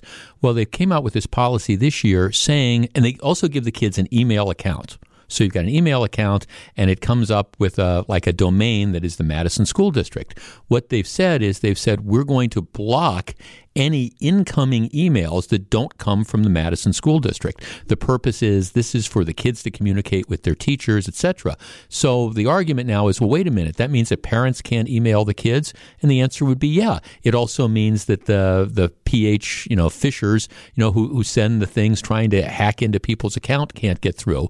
And my point is, I guess I don't have a problem with this. If you really, as a parent, think that your child needs to have his or her own email account in seven seventh grade, well, okay, then you, you get them a phone, you get them a laptop, whatever. You you don't you don't get to use the school district and the taxpayer provided for laptop, which is meant for education, for, I mean, the, the personal purposes. 855 616 1620.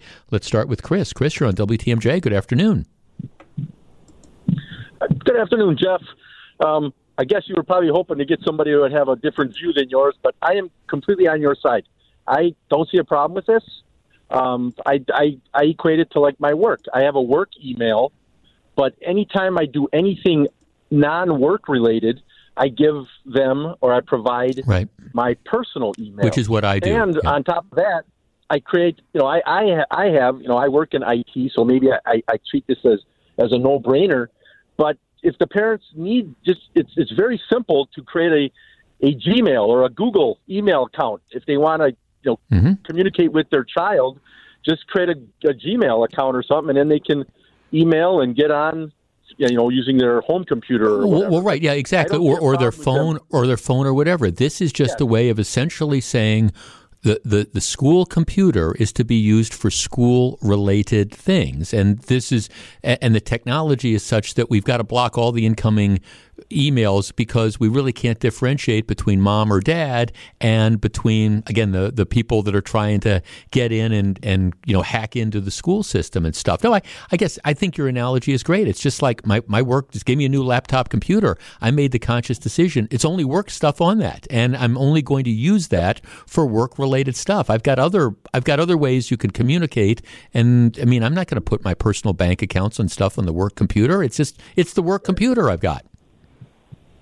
I would go one step further, and you say, you know, what eighth graders and below. Yeah. I mean, I would go all you know through high school and everything. I mean, we even get it where I work that we get we get tested, if you will, yeah. with like you know the the phishing. They'll send out like fake phishing, and you know we're we as the employee are hopefully catching these. Yeah. And you know they'll they'll they'll test they'll test us. Yeah. So even us adults can get Oh yeah. So you know, I'm I'm willing to go the entire district, not just up through eighth grade. Yeah, but thank. No, I'm with you. Thank Chris. I'm with you. No, that's and actually we we get those too every once in a while. RIT and I, and I get it because here's the texter makes the point. Jeff, my question is why the blocking software isn't installed on all district-owned computers. It's the district's responsibility to ensure security for their records, and any computer that has access to the district's servers should limit access from outside domains. I guess I, I agree completely. Now again, the, the story in Madison and the way the Madison paper spun this was school district denies parents right to email their, their kids. Well, that's that's only partially true. I mean, yeah, I guess the parents can't email in, but the on the school provided computers, but nobody else can either. I mean, it's it's just what the policy is. And I guess my thinking is why why not? And like Chris was discussing, if you if you really if you really need the opportunity, you really think your kid needs an, an email account in, in seventh grade or whatever, oh, okay, well, you know, set it up for them and put it on their phone or put it on, you know, buy them a little laptop or a ThinkPad or whatever that's going to be, and, and then do whatever you want. But I, I think it is a valid point. Once once you're into the, the school system, server, you know, once people hang, hack into that, it can create, you know, huge problems. That's why you have all the different security stuff that's there. I, I, this is not a complaint if our IT department is listening, but we have, you know, we have all these blockers. There are there are websites that I go to regularly that for whatever reason are, are blocked, and these aren't porno websites. It's it's like, hey, this is a news website, but because of some of the, the content that they get caught by these blockers, and I can I can always contact the IT people and I say, can you lift this? But and, and I'm sure they will, but it's just like, okay, no, I, I, I can I can access this stuff through one of my personal computers. It's no problem, even though I'm doing you know work work related for it. But I do think it's a fair question to say why is this controversial at all. Jeff, at all. Jeff, I never thought I would agree with Madison on anything, but I agree with this. Jeff, I think this is an excellent idea, helping to both protect the students from nefarious outside contact and the school district from preventable viruses. I'm retired now, but even 10 years ago, when I worked for a large employer, I was issued both a company laptop and a cell phone that were designated to only work for company business. So I needed to use my own devices for personal uses. Kudos for the school district for thinking smart. Yeah, see, I I agree. Now, the school district, because a bunch of the parents started complaining, they put this on hold temporarily. I think this is a, a good idea. And uh, again, the, the parents, if you need to email your kids, that that's fine. But this is something the taxpayers are paying for. And it's one thing to say we're going to give people a computer so they can communicate with their teachers, so they can access, you know, all these different things that the Madison School District has and books or whatever that is. It's another thing to say we're going to give you a computer, we're going to provide you with an email server so you can communicate with stuff that isn't related to school. Jeff, parents don't need to email their kids when they're in school. That's simply another distraction that the child is going to have. Um, we now have a fresh, we have a now freshman at Wisconsin and a junior still in high school, there are enough distractions around them and they don't need any additional one. What could possibly be so important that you need to email your child during the day? It's bad enough that most of them have cell phones. They are distracted incredibly. Jeff, I agree with you. Unfortunately, by allowing emails to come into the students' computers from the outside, that will eventually lead to emails coming from advertising companies, dishonest and possibly criminal type elements. Those computers should be limited limited to educational purposes only. And tying back to what our last caller was talking about, I, I, I, get the same thing. We are constantly tested. I get all these these phishing ph you know things trying to get you to click on stuff that that you know who knows what happens when you click on them. Well, okay, it's hard enough for grown ups to know what is a scam and what isn't.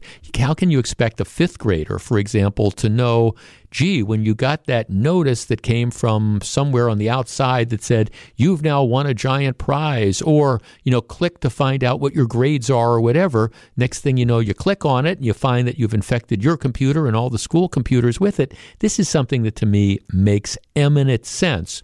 And actually, the school district did it, and now they've had to back off because some of the parents complained. Sometimes you really can't win. Jeff, I work in IT at a school, and we also stop students from seeing external emails. One of our reasons is because parents are communicating with their children. For example, They'll email email the kid saying they're going to pick them up, but they don't let the office staff know. All of a sudden, a child comes to the office and says, "Mom, Dad's going to be here to pick them up." Nobody in the office knows about it. This is just one example of why we do that. Yeah, I, I think in this case, mark the tape. I don't say it often. I think the Madison School District is absolutely 100% right on this one. Okay, before we go to the news, Mike Spalding, you, you think you have the answer to our question, which is the women's prison in Taycheedah the population is that counted in the overall population of Taycheedah? Yes, though according to the uh, the, the U.S. Census, uh, prisoners who are counted at facilities should only be counted if they spent a majority of their time in the past year living and sleeping at the correctional facility. Okay. So and that would be confirmed by to show you the breadth of this show. We got a call off the air from a, a woman who was previously incarcerated at the federal at the state correctional institution at Taycheedah, and, and her point was, yes, we, we are counted as, as part of the population of that town. Yeah, so you can, I guess, you can see what percent of your population is then incarcerated, and see how much of that. Because uh, I, I went down a rabbit hole today. yeah. I, well, and, I, am sorry, I, I, I made you go down the rabbit hole, and I apologize, but it was kind of I was just sort of interested by in, interested in that. No, it is. It, it is interesting, and I guess your uh, your population what fluctuates then. right? You, do you get more power if you're if you have more people there? Well, more does it contribute to like more state representatives or things like that? If you, I, I, I suspect that though my guess is with prison populations nowadays, it, it probably I'm not sure it fluctuates too much. I mean, I, I I would guess if if the prison capacity is 700, my guess is it's probably always about 700. That's just my guess. Thank you for going down that rabbit hole.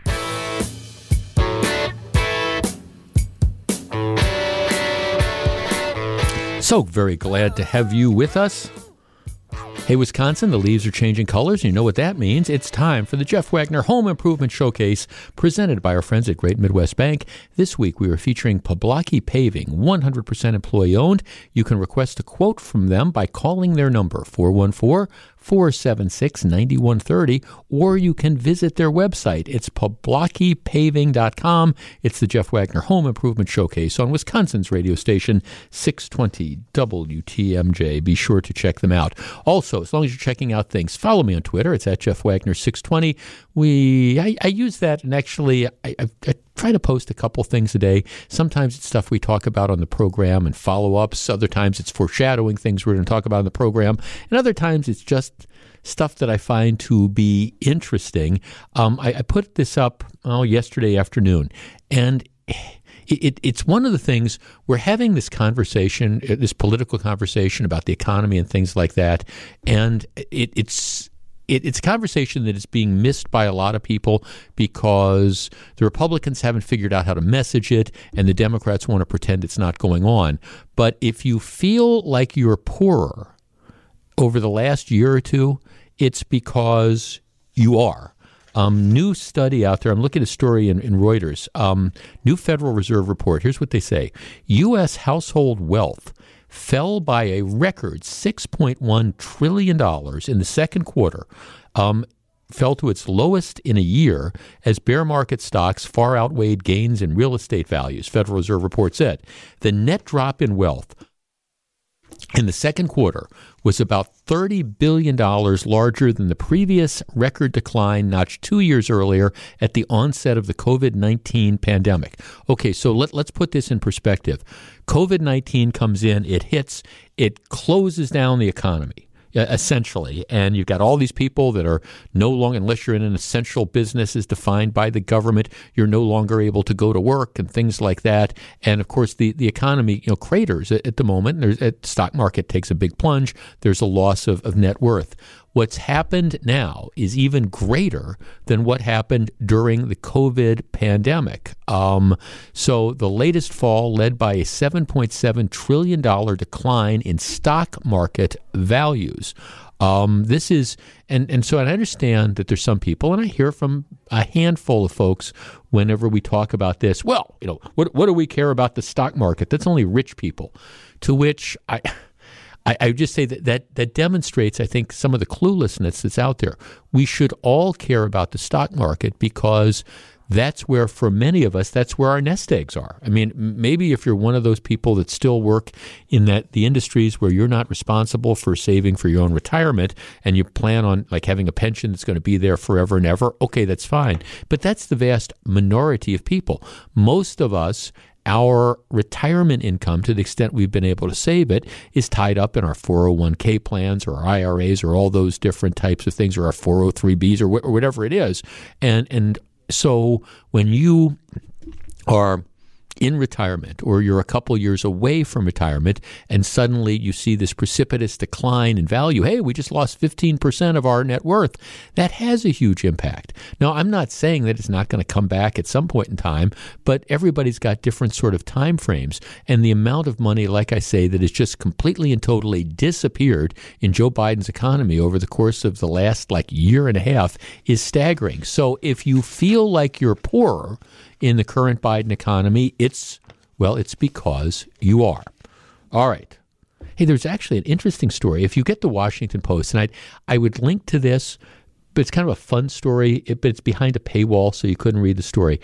But the movie Ferris Bueller's Day Off, which I think is just an absolutely great movie, and it's always had a, I, it's always had a soft spot in my heart because I saw the movie at um, it was at now they call it River Point. It was the old Brownport movie theater. If you grew up around here, that's they, call it River Point now, but it's like on Brown Deer Road and uh, Port Washington Road. And There was a theater, and I remember it was a Saturday night, and uh, my wife and I were looking for something to do, and they, they had like a sneak peek of a movie. We never, we didn't know. It was like, okay, let, let's just go to this. It, they, they, we didn't know what the movie was. It was before Ferris Bueller's Day Off had been rolled out, and so we just went. And you know, a lot of times you do that. You see these like really, really bad movies, but we saw Ferris Bueller's Day Off, and I, it was. I thought it was a great movie, and it always it was just kind of a special evening where hey, you try something different, and and, and it turns out. Anyhow, in today's Washington Post, it's a really interesting story.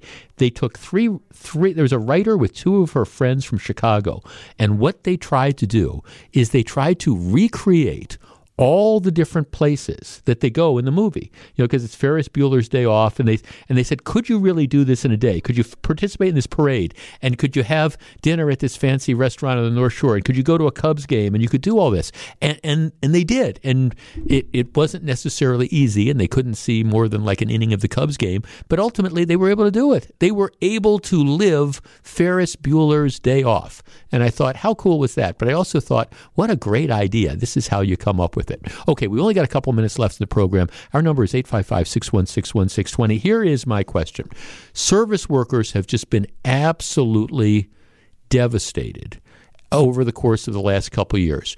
Restaurants closing down and not reopening. Restaurants, um, for example, uh, the, some of the ones that were able to stay open, it was carry out only. Now things are pretty much back to normal. The president has declared that the pandemic I- is over, but still, a lot of people are, are aren't going back into restaurants. A lot of people are ordering takeout. So here's the question: Nowadays, you pretty much go to any restaurant where you're going to pick up an order. So it's you going in to pick up the order, and what you will see is you'll see a tip jar. You know, there'll be a tip jar. So my question is, all right, do you tip on the takeout? Right, so it's not a deal. You've called up, you've ordered the thing. You go in, you say, "Hi, I'm Jeff. I'm here to pick up the order." The guy goes back and he brings you your food, or the woman goes back and brings you your food, gives that to you. The bill, you know, you pay for it. It's like thirty bucks or whatever. Do you tip on that takeout? Why or why not? 855-616-1620. We discuss in just a moment. 855-616-1620, which is the Accunet Mortgage talk and text line. Uh, as, as, I was going through the Washington Post and I saw that Ferris Bueller story, one of the things that the, ongoing discussion about do you tip on takeout? And the part of the conclusion was maybe this has changed, you know, pre-pandemic, you know, post-pandemic. They're saying a lot more people are doing that just because you know how tough it's been on service workers, particularly in the restaurant industry, over the last couple years. 855-616-1620. Let's start with Jeff in Fox Point. Jeff, good afternoon. Hi, Jeff. I usually do tip for takeout. I I don't always do a full twenty percent, but I at least do something. Mainly because I tend to go to the same places over and over again that are near my residence, right. and I firmly believe that it's always in my best interest to be on good terms with the people who make you food. yeah, I think they, they say, well, I think there there there's an element I, I think to that, especially if if you're a regular. Let's talk to Mike on the northwest side. Mike, you're on WTMJ. Good afternoon. Hi, good afternoon, Jeff. I do not tip for takeouts. I uh, feel I don't see the people making it, and the other reason is uh, they're getting like 16 bucks an hour. If I'm at a restaurant and I'm eating there, I'm going to tip 20% or better. But for a takeout, just to throw a sandwich in a bag, I don't see a reason for tipping them. Okay, thanks for the call. Appreciate it. I mean, I don't know if there's any right or wrong thing. I mean, it's not a mandatory thing. And of course, during the pandemic, what happened is some people in some places would build in service charges and things like that to help take care of it. 855 616 1620. Um, let's see. Um, Jeff, if it's a full service restaurant, I think you should tip up to 15%. Jeff, I never tip on carryout. The person walk, walks over, picks up a bag, hands it to you. Why does that deserve a tip? Where does the tipping concept end? I went to the car wash on Friday and they asked if I wanted to add a tip to my car wash charge, which is an automatic wash. The next thing they'll be asking for is a tip on breathing. Well, that is an interesting thing. For example, at, at if you go to American Family Field, and now as we were talking about earlier in the show, everything is cashless, so you got to use the credit cards. And the automatic thing is when you get the charge, you get this little thing that comes up saying, "Do you want to leave a tip?" And you can push the no tip or ten percent or fifteen percent or whatever. And because a lot of times the stands I go to, it's volunteers and stuff, and I want to support them, I, I leave a tip. The one thing I'm having trouble with though is if you walk into American Family Field, there's the, the self service area where you go and you get you know you get your beers or whatever and you walk over and they've got a series of these self-service checkout things and they do have an employee there in case you have any problems with it. I, I haven't gotten around to tipping on that, you know, because it's like, okay, I've picked out my beer, I'm paying for it, and merely because the guy is standing there with a can opener, if he needs to open the can, I, I, I, I want to support causes, but there are limits. Uh, Jeff, I do not tip on takeout only when I'm seated and I'm actually getting the service of the waitress or the waiter. Um, Jeff, I tip if they made me for the food, I appreciate their hard work. Um, yeah, um, Jeff, I will only tip a delivery person or a waiter or a waitress. If I'm picking it up, I don't tip. Yeah, clearly, if they're bringing the like a pizza to the door or something, I'm, I'm going to tip the driver on that. If I'm picking it up, I don't tip. Um, is there isn't any extra service provided beyond making my order? Yeah, I don't know that there's an expectation. I think. I'm kind of like what our first caller Jeff was talking about, although for a slightly different reason. It's more like if I'm going to a place, especially post pandemic, and I want the place to succeed, and I, I want them to be, continue to be able to stay open and, and pay people money or whatever. I, I, am I going to tip twenty percent on takeout? No. Will I? Will I round up? Um, probably. Yeah, I'll probably round up. Jeff, I went in to buy two donuts. I was charged over six dollars. They spun the tablet around to pay, asking if I wanted to tip. Are they nuts? I would assume then he didn't end up tip- tipping. Jeff, we always tip on takeout. Restaurant workers are typically paid a lower wage and need tips to make up the difference. We're happy to be generous to them because they are doing an often thankless job in the service industry. I, I I've said this before. I tend to overtip simply because I, I figure I, am in a financial position, thank goodness, right now where I, I can. Um, it, it, might be that I, I'm not always in that position, and I'll, I'll deal with that. But I've always kind of figured, well, okay, five bucks to you know somebody who's trying to support a couple kids and working as a waitress for example that extra 5 bucks means more to them than it does to me. So that's that's always kind of been philo- my philosophy and that's only been buttressed by the fact that you know my wife worked in the restaurant industry for 35 years so that kind of comes together. In any ways in any event that that's the new discussion tipping or not tipping on carryout